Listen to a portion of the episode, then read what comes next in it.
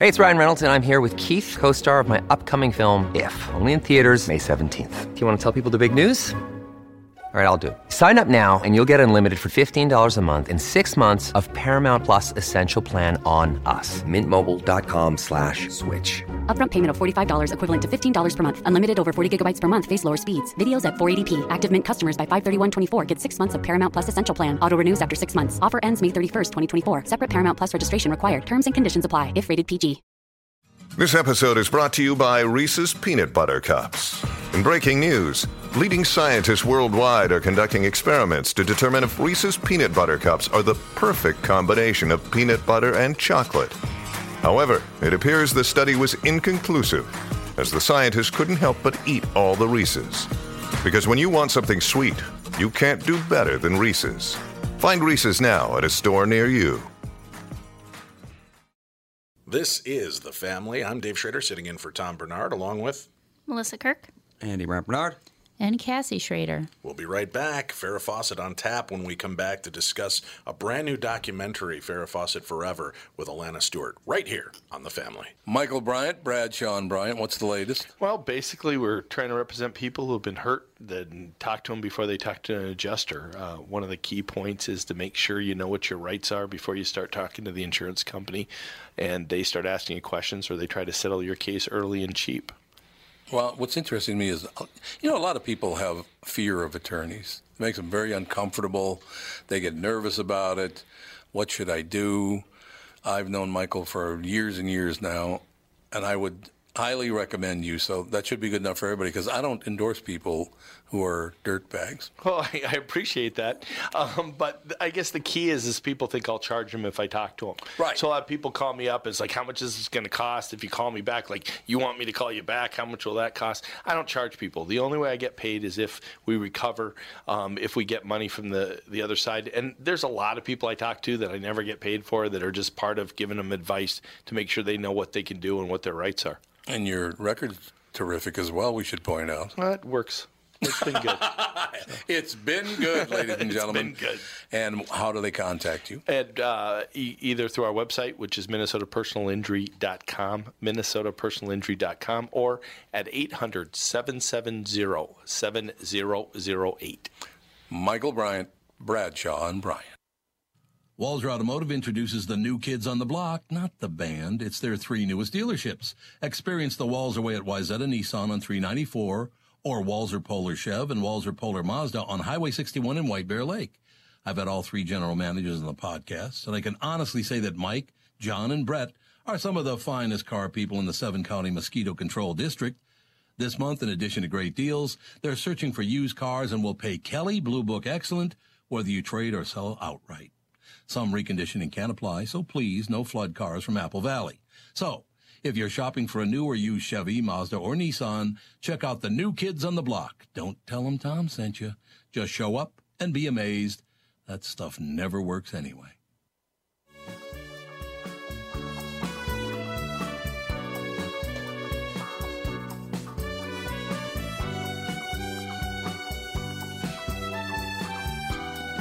We're back. This is The Family. Sitting in for Tom Bernard, I'm Dave Schrader. Tom will be back Wednesday. Joining us now on the program, Alana Stewart, actress and former model and good friend to Farrah Fawcett. There's a brand new biography that starts tomorrow. Farrah Fawcett Forever premieres Tuesday, July ninth at nine p.m. Eastern and Pacific on the A and E Network. Welcome to the program, Alana Stewart. Thank you so much for being here today. You're welcome. Thank you for having me. Ten years. It's hard to believe that it's been ten years since we lost her. I know. It's gone by so quickly. It's really, really hard to believe.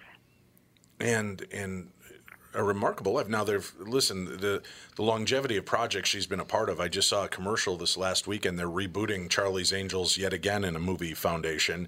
And, and um, I guess there's going to be some tips to the original cast and crew in this new movie. But Farrah Fawcett, man, she was iconic, uh, still is. I, I was growing up right in the heat of that time. I still, I think still at my dad's in the basement rolled up is my Farrah Fawcett red uh, swimsuit poster mm-hmm. that hung lovingly on my wall for years. You had the swim- Everyone, every boy had that poster. I was just going to ask if you had it on your wall. I had, uh, I had her right up next to Jacqueline Smith on my wall, uh, growing up in my room for the long uh, cowboy western theme wallpaper, and then there's Farrah and uh, Jacqueline Smith spread across my wall. But uh, you it's know, that, amazing. That poster, I believe, still holds the record for the best-selling poster of all time. I mean, it truly was iconic. That, and I believe that was the uh, the only Playboy I ever snuck out of my grandfather's house growing up. When Farrah Fawcett appeared in there, I, I stole it so that I could take it and show my buddies in school. But uh, what a, just an overall amazing person. Everything I've ever seen about her, just how remarkable she was, um, and the work that she started continues to do. She's, you, you're part of the Farrah Fawcett uh, Foundation, which is uh, for cancer research yes, as well. Yes, I'm president and, and C E O, and she started the foundation right after she was diagnosed with cancer, actually, and Um, she, we've been, we officially opened the doors in two thousand ten because while she was battling cancer, she wasn't able to do that much with it. But she had some really clear ideas of the direction she wanted to go, and I believe that, you know, we've tried to do that, and the foundation's doing really well, and we got a research team at Dana-Farber with Stand Up to Cancer, and we're doing a lot of really, really good work, and I think Farrah would be very proud of it. That's fantastic. T- tell us a little bit, of, you know, for people that maybe aren't familiar with her beginnings and, and such, and I know a lot of this is going to go into detail in, in the uh, biography special tomorrow on A and E, but tell us a little bit about Farrah and uh, pre-celebrity. What what was her life like? Well, she was a Texas girl, and, and the great thing about Farrah and the thing I loved about her so much is, I'm from Texas too, by the way, is that she really maintained her Texas values even when she came to Hollywood in the peak of her career. She was always very down to earth, and I think that was because of her humble beginnings. She was very, very close to her family. She loved her, her mother and her father, and she had a sister, Diane, who actually died of cancer as well. Um, I think about ten, maybe ten years before Farrah passed away, and Um, she just was, you know, she had down-home values. She was, she grew up in, um, you know, modest home, and she was a real Texas girl, and she carried that with her, as I said, and I think that was one of the reasons she was able to maintain her career and some degree of, of sanity during all of that craziness, you know, when she suddenly hit so big in Charlie's Angels and then the red bathing suit poster. I mean, she just became a household word overnight. Well, and it, it was. I mean, was that her big break, was, was Charlie's Angels? Yes, Charlie's Angels, and then the poster came out right after. It was kind of a one two punch, and, you know, every every girl in the world wanted to have her, her hair. And Farrah and I met when we were both doing T V commercials, and California. She'd just come out from Texas, and I'd just come out from um, from Texas via New York, and we met on interviews for commercials. And but we didn't become really good friends until um, a few years later. And the thing I loved about her, and I think all of her friends loved about her, was that she was so down to earth, and she was very funny and very smart, and and. Um, She had qualities that she was able to keep um, her roots. You know, she was able to maintain her roots and her down-to-earth quality even during the peak of her fame. And she was always like that. She always loved her family. Family was very important to her. Um, Ryan and Redmond were incredibly important. They were the priorities of her life. And, and she... She lived a really amazing life, and, you know, she was gone far too young. But I think even when she was battling cancer, she was, her courage came through, her real grit. You know, she always had that grit, that Texas grit. You know, she would go, she would go after things that maybe other people would have been hesitant to do. You know, like when she did Burning Bed. I mean, that was very, um, that was a really uh, awakening film for a lot of people. It was a very unusually powerful mm-hmm. film, especially for Farrah to do at that time. And she was really um, instrumental in changing laws and changing domestic abuse laws.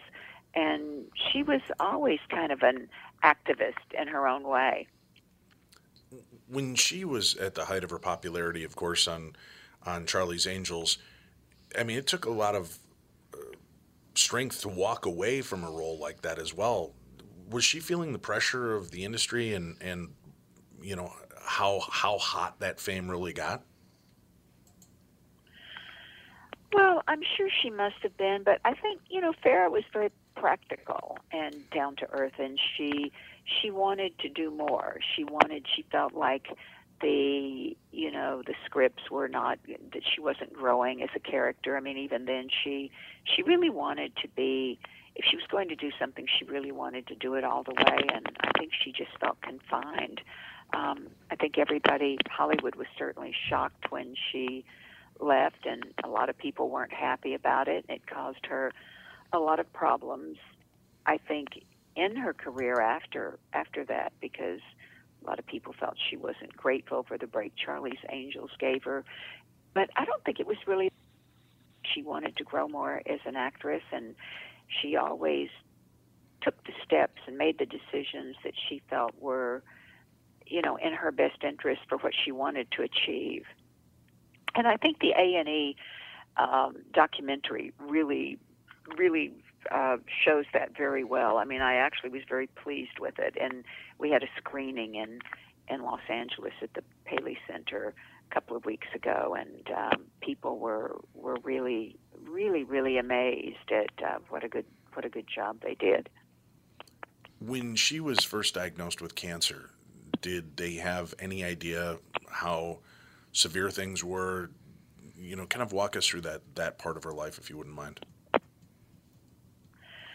Well, when she was first diagnosed, she she had actually, let me just preface with saying, she'd been in Texas with her mother. Her mother was dying. Her mother passed away.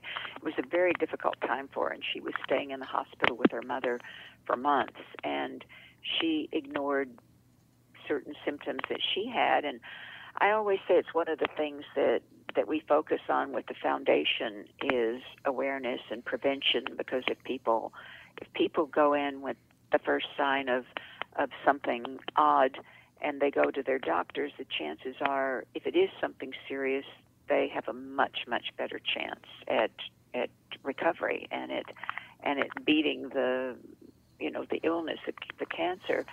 And she didn't go and get herself checked as she should have.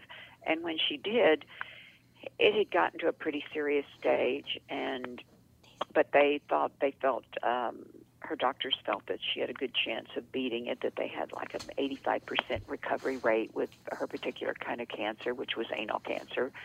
And so she went through the traditional chemo and and radiation. And at the end of three months, they said that she was tumor-free.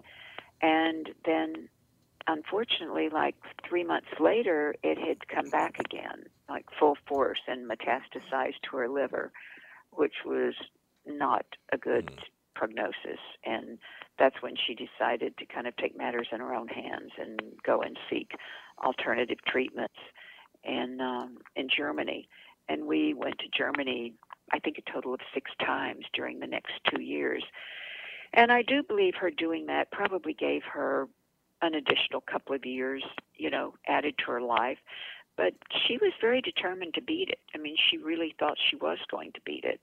And I think everyone around her, I certainly did. You know, none of us really addressed the fact that she might die. Well, you she just, was very strong, and she was very right. strong-willed. And she and, seemed like one of those kind of people you know, that you'd she, have a hard time accepting that that was that was the fate. It just it doesn't happen like that to Farrah Fawcett. It shouldn't happen like that to Farrah Fawcett. I know, having gone through the loss of my mother a few years ago from cancer, you look at somebody in someone, you're like, no, if anybody's going to beat it, it's it's this person. What made her decide to step out of the shadows and, and be so open about this battle? Well, I think that it started to get out in the in the press, and you know, she was just hounded by by paparazzi and rumors always going around in the press, most of which weren't true. And um, there was something out on the internet that I had actually seen that said that she had cancer, and it was all coming out of you know, people that were, were slipping information to the press and things. And so she just decided to come out herself and be very vocal about it and very open. And when she did that, you know, she used to get thousands of letters every week from people, fans and things who said that, you know, she'd really inspired them, that either they had cancer or someone in their family had cancer, and that she'd really given them the courage and to fight. And because she was such a fighter. And so I think by her coming out and being so vocal about it, she realized she was really, really helping a lot of people. In fact, one time when we were in Germany, she said to her doctor, she said, you know, and in a strange way, I'm almost glad that I got cancer. And, you know, her doctor said, why on earth? And she said, because now I know I can make a difference. That's beautiful. Yeah, knowing that people are going to pay attention because of who she is. And it might save lives. And I'm sure that you've received mail after that, that hearing her story and seeing it play out did affect how people went in for checks and, and started, you know, paying attention closer to what their own issues were. Well, exactly. And, and that was one of the things that she wanted when she started this foundation, was she wanted to support cutting-edge research, and especially in under-researched cancers. And she wanted to raise awareness and therefore help with prevention of cancer. And she wanted to help people that were battling cancer themselves, because she knew firsthand what a treacherous battle it was. And so I think when she came out so publicly and then decided to do the documentary about it, you know, Farrah's story, um, she handed me her camera one day in Germany when she first got there, and we were first there, and she said, will you film this doctor's meeting, because I want to be able to remember everything. And so we started filming everything, all the procedures and everything, and it was really for her own use. It wasn't, it wasn't intended for anyone to see. And then somewhere down the line, it started getting out that we were filming, and, and networks started calling and asking if she if she would be interested in doing it as a documentary. And at first, she didn't want to. She didn't have any interest in sharing a lot of her, you know, her private experiences. And then she came to the conclusion that she could really be helpful to people and really just sort of open it up and be open about it. And no one in the public eye had ever really done that before, so openly just documented their battle with cancer. And she did that because, A, she thought she was going to win the battle, and that was supposed to be how the documentary ended, you know, that she didn't take no for an answer, that she went outside the box and and got different kinds of treatment. And obviously it didn't it didn't end that way, sadly. And her other motive was to help other people and encourage them and give them give them the strength to get through their battle as well. Well, Alana, thank you and, so much for coming on to share this with us. Uh, we're out of time, but again, the, the biography, Farrah Fawcett Forever, premieres tomorrow, Tuesday, July ninth at nine p.m. Eastern and Pacific on the A and E Network. And thank you for, for coming back to remind people of just how wonderful a human being Farrah Fawcett really was, and it went beyond just being a beautiful oh, actress and swimsuit model. Oh, you're welcome, and please check out our, found, our foundation website, the Farrah Fawcett Foundation dot org, because there's lots of interesting information on there and a whole line of, of new Farrah T-shirts and merchandise. Great, we will do. Thank you so much, Alana Stewart. We will be back. Stay tuned. There's much more coming right here on The Family. It's Tom Bernard with North American Banking Company C E O and my buddy, Michael Bilski. Michael, let's say somebody has a plan to expand their business this year. How can North American Banking Company get that job done? At North American Banking Company, we'll take time to understand the customer's needs and wants and their plans for the future. Once we have a good understanding of that, we'll try to solve their financing dilemma. We won't take a cookie-cutter approach to any financing situation. Wonderful. So if I need cash to expand my podcast, you got a plan for me too? No. God, thank you. I see where this is going. Well, we love working with you. We can help any business, including a podcast that's already very successful. Who's better than you? That's what I want to know. I still never liked you, though. You are. No, I never. Don't try to make up. I don't like you. Why not bank with my banker, North American Banking Company, a better banking experience, member F D I C, and an equal housing lender? Tom Bernard here for Whiting Clinic LASIK and Cataract. There's no better time than now to ditch your contacts and pitch your glasses. Whiting Clinic is the place I trusted to do this for me, and it's not just me. There's a reason Whiting Clinic is the number one LASIK practice in the United States. Doctor Whiting's unsurpassed experience, the most advanced Contura laser technology, and lifetime coverage are all backed by Whiting Clinic's best price guarantee. Being the experts they are, they wanted to make sure you have the very best for your eyes, just like I did. Call now for Whiting Clinic's five hundred dollars off LASIK savings. If you're like me, not a big fan of glasses and contact lenses, then it's time you found out if you're a candidate for LASIK. And Whiting Clinic is definitely the place to go. Call eight five five, five five four, two zero two zero today or visit whiting clinic dot com to set up your free LASIK consultation. Remember to tell them that I sent you and save five hundred dollars on your LASIK. Offer good for a limited time. Call Whiting Clinic for details. Good for both eyes only. Cannot be combined with any other offer. Yesterday, all my troubles seemed so far away. Now it looks as though they're here to stay. Oh, I believe in yesterday. We're back. This is The Family. Tom Bernard out until Wednesday. Until then, you're stuck with me. This lovely cast of characters. He's probably, like, getting ready to hop on a plane right now. Yeah. So I don't envy him. I do. No. I do. That I don't right be now. Somewhere cooler. Yeah. Uh, so we've got some news to cover. Uh, you know, it's really a shame, too, is Farrah died the same day Michael Jackson did. Mm-hmm. And, like, her news broke, mm, yeah. and people were like, what? And then Michael Jackson yeah, broke, like, and then Farrah yeah, who right. kind of happened. Yep. Of yep. course, I didn't want to mention yeah. that to Alana because, you know, it's yeah. her friend. But, yeah, what a brutal day. I mean, that's, you know, two iconic characters in yeah. history for us. And uh, to lose both of them, and then Farrah really kind of got no play. Yeah, I think I, I remember hearing about Farrah at about like nine thirty in the morning. Mm-hmm. I'm like, oh, that's so sad, you know, and I was watching coverage on that. And then all of a sudden, breaking news came in at about one, one thirty in the afternoon about Michael. And then, yeah, then Farrah, like, you couldn't find anything about Farrah mm-hmm. on the news at all. It was every channel was covering Michael. Yeah, tragic, tragic loss. Uh, we've got a couple of r- bizarre stories here. A toddler has died after his uh, after slipping from his grandfather's arms aboard a cruise ship. Oh. Yeah, uh, a family cruise turned tragic Sunday afternoon when an eighteen-month-old girl died after her grandfather dangled her outside an eleventh-story window on the ship, then lost his grip. Oh. Now, this I find interesting. First line says he dangled her mm-hmm. out the window.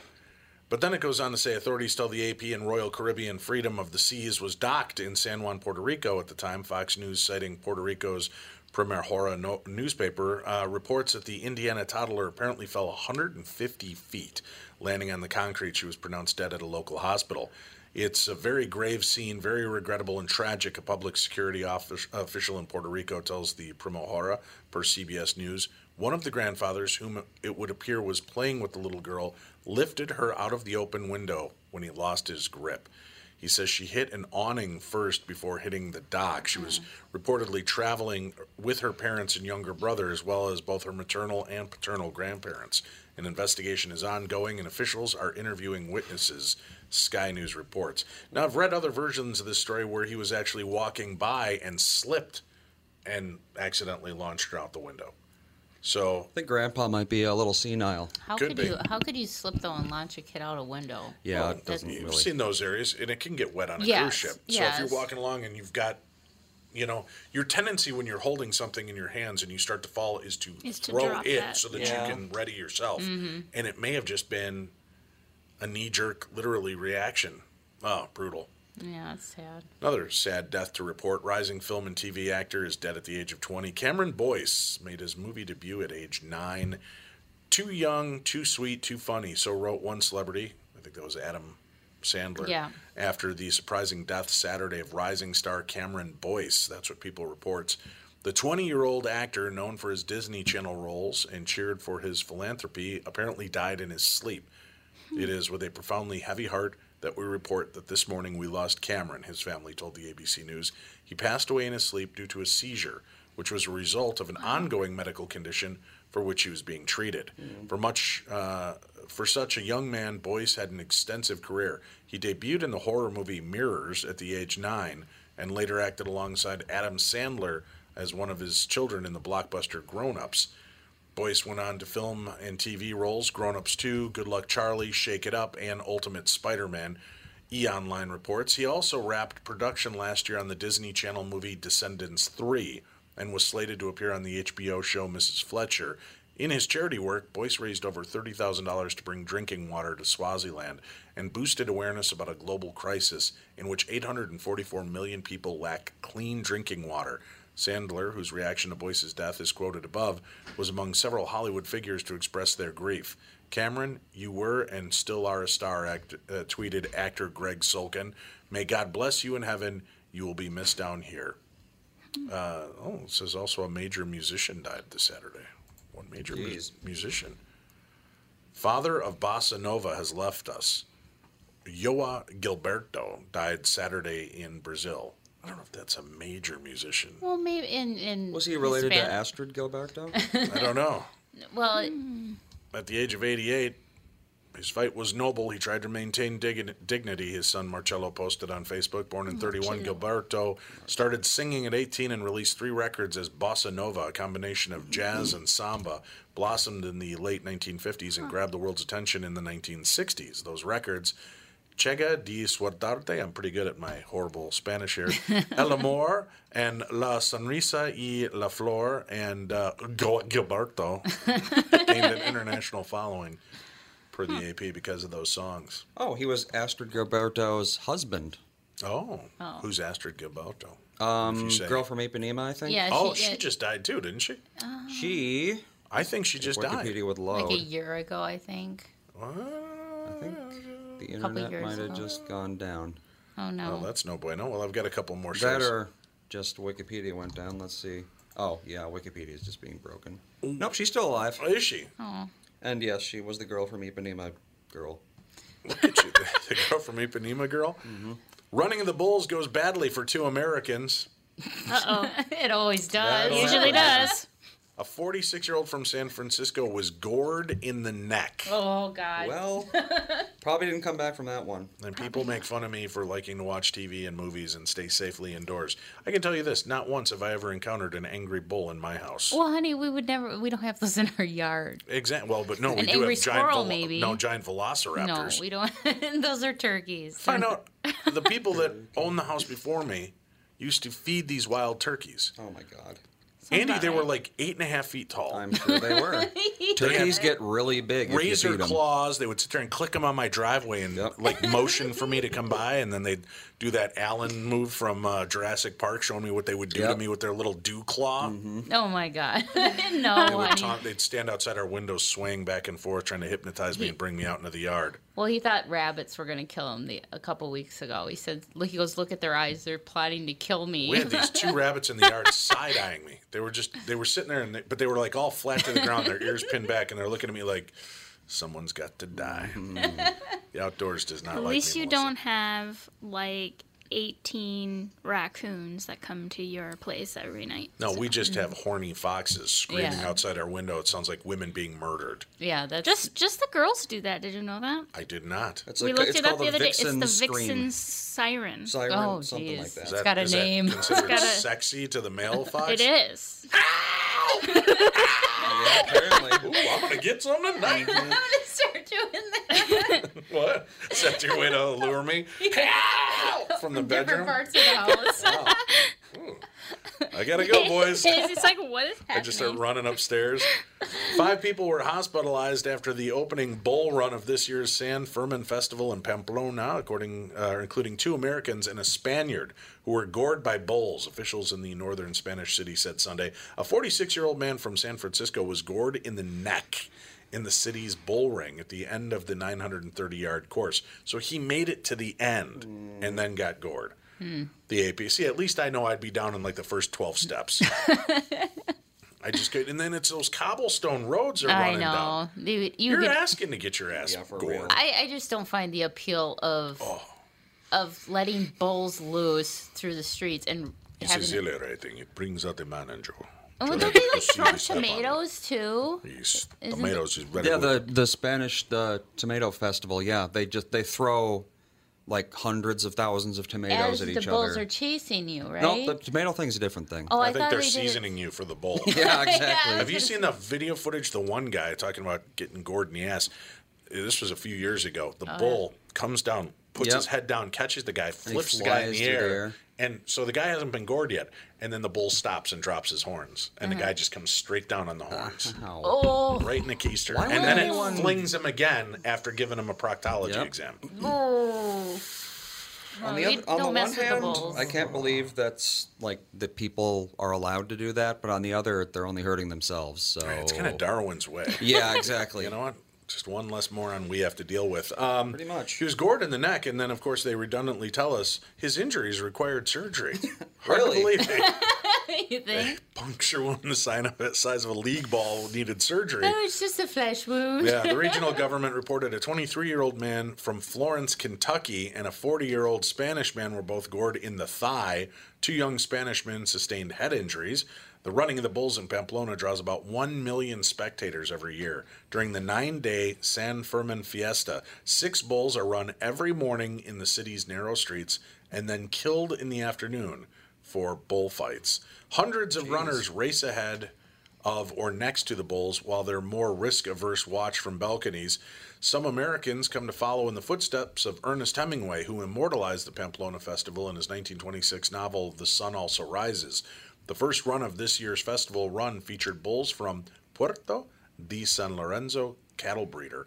The pack dashed together along the cobblestone barricaded street course. Toward the end, one of the bulls stumbled briefly, causing panic, and at least one goring when it resumed its race and charged at some of the racers. The local Red Cross said emergency personnel attended to forty-eight people with less serious or minor injuries, including two who were trampled by the racing bulls. The run lasted two minutes, forty-one seconds, and there were over fifty injuries. Wow, that's got to be a record.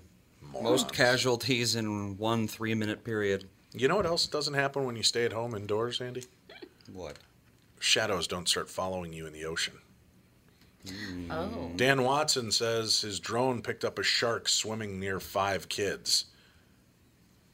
Maybe Dan Watson, yeah, Dan Watson hadn't originally planned to bring his drone to the beach, but he's now thankful he made the potentially life-saving choice to do so. C B S News reports that the professional photographer and dad of three was at a Florida's New Smyrna beach on June twenty-third with family and friends when he decided to send his drone skyward. Then, through the drone's eyes, he spotted a shadow. Doom, doom. Doom, doom. He suspected was a shark swimming previously, or perilously, let me try that word again, it's a hard one, swimming peri- perilously close to where five of the kids in his party, including his own, were swimming. His wife screamed for the children ages five to nine to get out of the water. The real dread, however, didn't settle in until Watson got home and was able to view higher resolution footage. It was indeed a shark that had been hovering. We were able to see its progression towards the kids, he says, adding his daughter was left scarred and nervous after the incident. His boys have just been focused on the cool shark photos. This isn't the first shark sighting at New Smyrna Beach this season. The Orlando Sentinel reports a teen surfer was bitten on the foot by a shark on Sunday, causing very minor lacerations. Was that an old shark? Gumming him to death? What was that? How does a shark bite on the ankle only end up in like a minor injury? Well, it depends on how big the shark is. Probably so just some... It could be just like a reef shark or yeah. sand, uh, and they're not that big. Some so. loser shark. some, some loser underachieving shark. shark. So that's why I don't go in the ocean, and I don't go to Pamplona, and now obviously I'm never going to lick a gecko. Well, don't lick. Why would you lick a gecko? Because apparently that's what this guy in Australia thought would be a good idea. Family of an Australian father of three who died in December says he basically rotted from the inside out oh. after reportedly eating a gecko on a dare. Smart. Yeah, no. David Dowell of Brisbane at first thought he was hungover when he didn't feel well a day after a December first Christmas party, but the next day he started throwing up and it was green. That's what his sister Hannah tells the Sydney Morning Herald. That's when they rang for the ambulance. The thirty-four-year-old Dowell, with a swollen body, black urine, and fluid in his lungs, was found to have salmonella, with a doctor confirming to the family that he swallowed a gecko. And that could have been the cause, according to this article. Yeah, maybe. A friend claimed Dowell had eaten a gecko at a party on a dare. Yeah, I'll do it. Four bucks, give me that gecko. At what point do you ever look at any live creature and go, I'd swallow that for five bucks? No. After your fifteenth shot, I'm guessing. Maybe. yeah. yeah. Oh, but his family can't be sure. David never mentioned it, and there was no evidence that he actually ate it. No, because he vomited it all out and then rotted from the inside. That's a pretty good sign. Mm. Either way, he was in absolute agony. Dowell eventually suffered mass organ failure before dying during surgery just a week after the diagnosis on December eleventh. Yikes. His partner of fifteen years, Alara Bricknell, tells seven news dot com dot a u that the death certificate mentions ingestion of a gecko, one of several animals that have salmonella bacteria in their gut. She remembers Dowell as the best person I've ever met, as well as the life of the party. Oh, it sounds like it. Or the death of the party.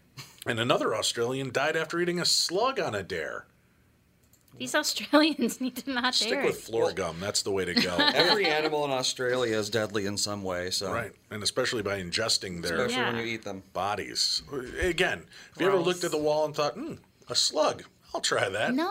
Oh, gecko. I wonder what that tastes like. I mean, I don't even let Daisy look at Toad because she starts barfing all over the place. Oh, nice. Yeah, let's think... let's take a break. We'll come back. Chris Jericho joins us next right here on The Family. What are the things you want to avoid when it comes time to sell your home? Hey, it's Tom with my realtor, Chris Lindahl. If you're like most people, it's things like open houses, staging, decluttering, repairs, maintenance, and all the people coming through your house. Hey, Tom, the Guaranteed Offer program from Chris Lindahl Real Estate was created for people like you so that you can avoid the things that you don't like doing when it comes time to sell your home.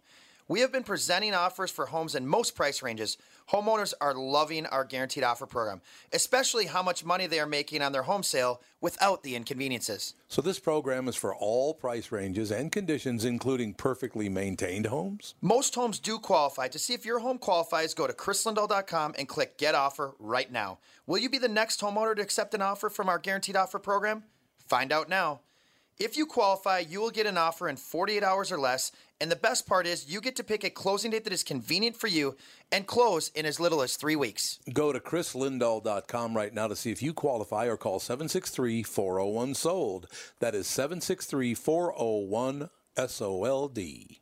I'm talking to Neil Sheehy, ex-N H L defenseman. Neil, you've had a great success following the Nutrimost wellness plan. How much weight did you lose, and what makes Nutrimost different from all those other programs out there? Tom, I dropped over sixty-three pounds in forty-four days, but more importantly, I know how to keep it off. In addition to my success, I have two brothers and two sisters who had great success on the Nutrimost Wellness Program, and collectively, we all lost a total of two hundred twenty-two pounds on the program. My brother and I were so impressed that we decided to open up a clinic in Plymouth. Find out how and why Nutrimost is unlike any other weight loss plan by attending the Nutrimost free dinner at six thirty p.m. on Monday, June twenty-fourth. At Jake's in Plymouth. Nutrimost guarantees that you lose twenty pounds or more. Register for the Nutrimost dinner or schedule your immediate consultation. Call seven six three, three three three, seven three three seven. That is seven six three, three three three, seven three three seven.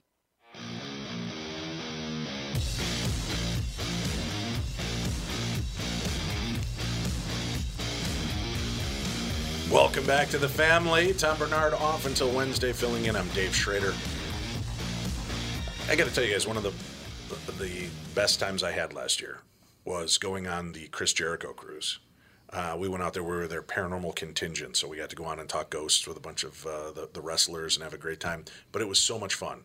It this great cruise out to the Nassau, Bahamas, getting off, getting a chance to see all the beautiful sights and scenery. But then on board the ship, they've got comedians, musicians. They've got paranormal people on board the ship talking ghosts and cool stuff. No way. Yeah, it's true. And live wrestling, which was some of the fun and, and most uh, entertaining part of the entire cruise for me was getting to watch the wrestling mm-hmm. matches. And the Halloween night wrestling match they did where half the damn crew came out dressed as Mario characters. It was awesome.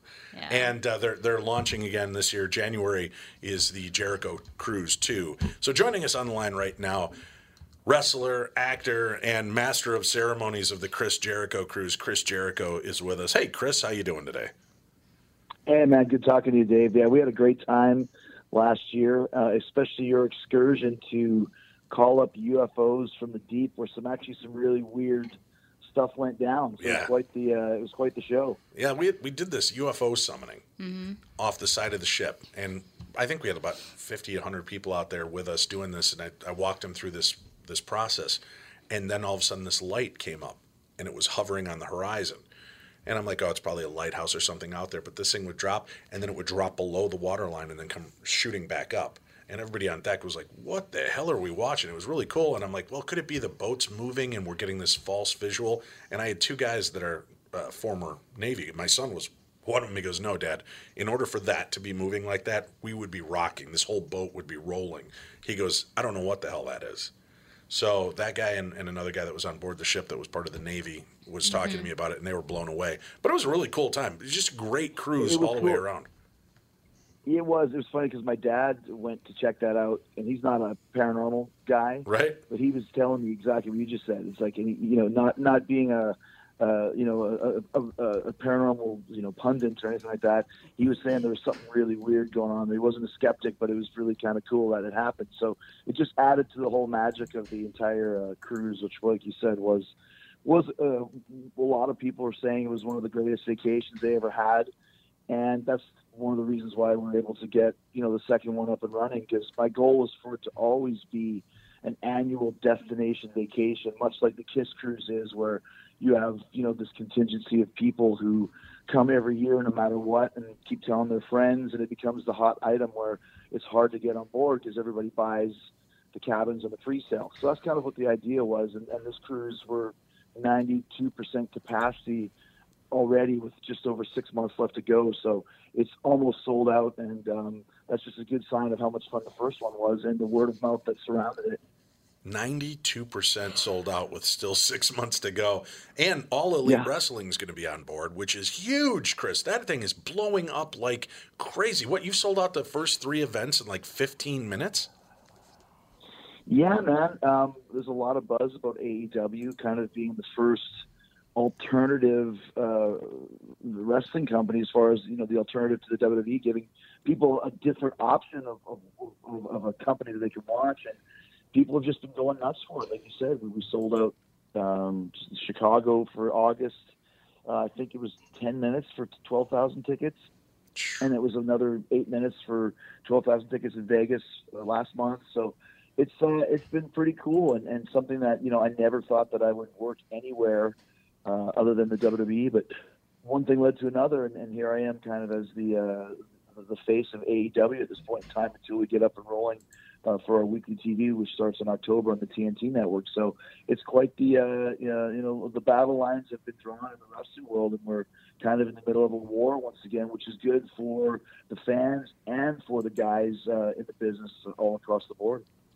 Well, All Elite Wrestling will be on board the Jericho Cruise, as well as some classic wrestlers. You've got guest of honor, Nature Boy Ric Flair. My sons are coming with me on this cruise because of not only getting a chance to meet you, but to see some of the legends that'll be there. Ric Flair is going to be there. Kevin Nash is going to be on board. Scott Hall, uh, Booker T, I think you've got Jake the Snake Roberts, Diamond Dallas Page. Not a bad lineup of some of the most legendary names in wrestling, Chris. That's uh, that's a pretty cool little lineup going, too.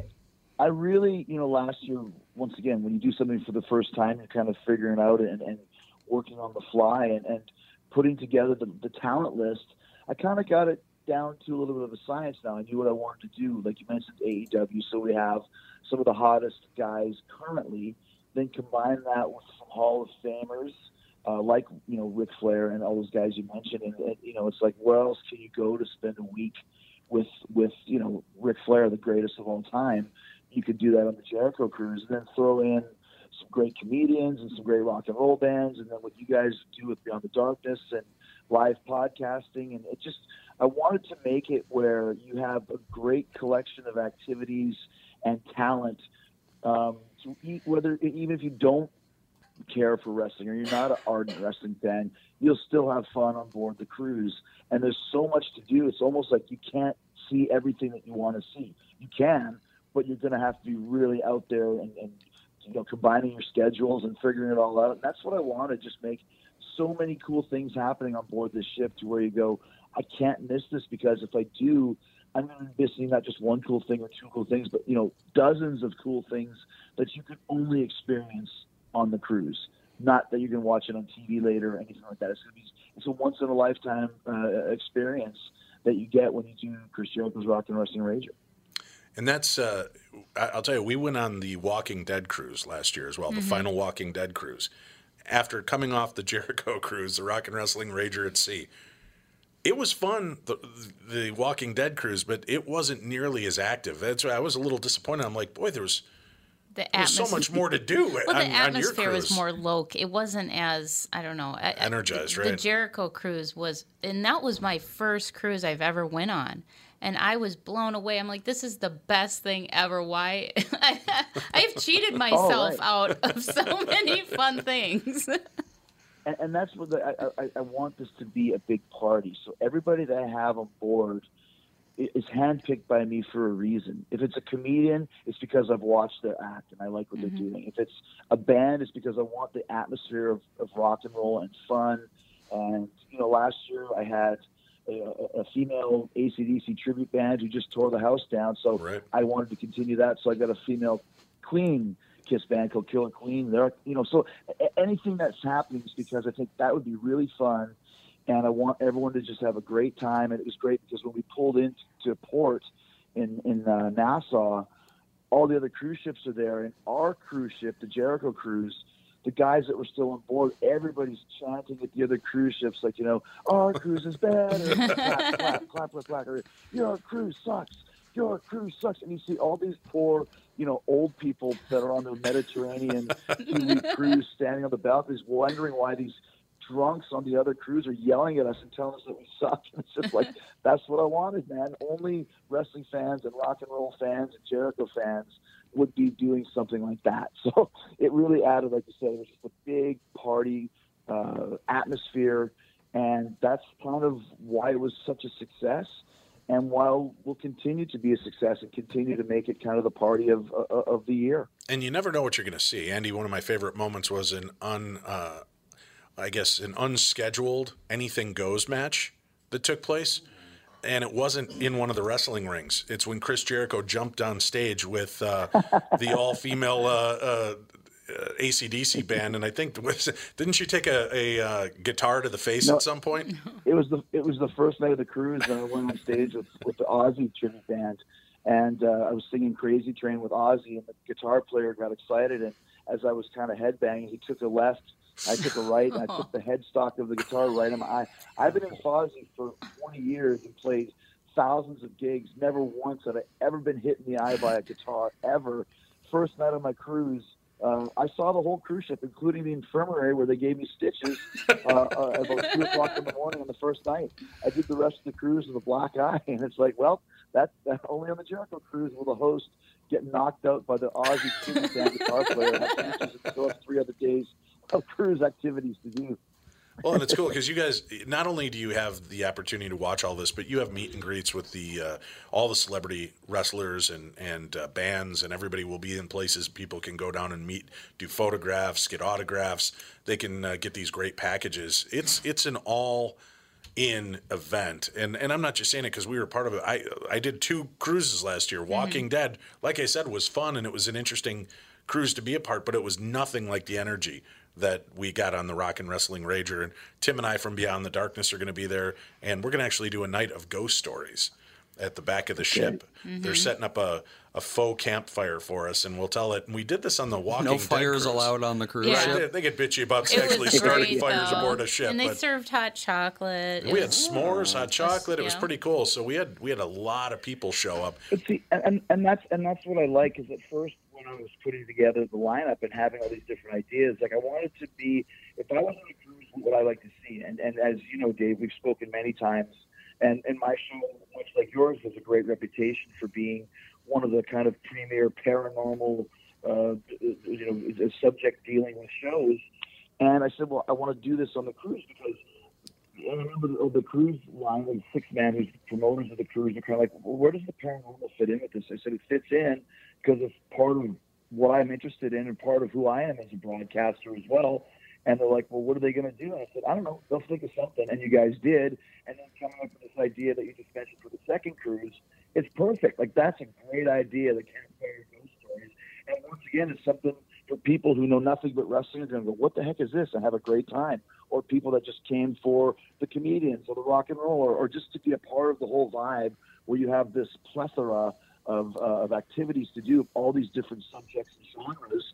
And it just makes it that much more exciting. Like, I want to go to your ghost telling uh, uh, uh, experience. Uh, even if I have other activities, I'm going to book it so that I don't, so I'm clear whenever you do that, so I can go. I'm going to clear my schedule for that one. Well, it was great. Six men, when we did our first night of the podcast, we were in one of the little theaters, and they had bright lights, so I could only see like the twelve people in the front row. And I, my stomach was hurting the whole time. I'm like, man, this is a wrestling and rock cruise. I don't know how we're going to do. And then when we got done doing the podcast and they turned on the, the house lights, the place was packed. And Six Man came up, yeah. and they were like, I didn't expect that kind of turnout for a paranormal thing. And then when they booked out for our – we did a, a pub crawl.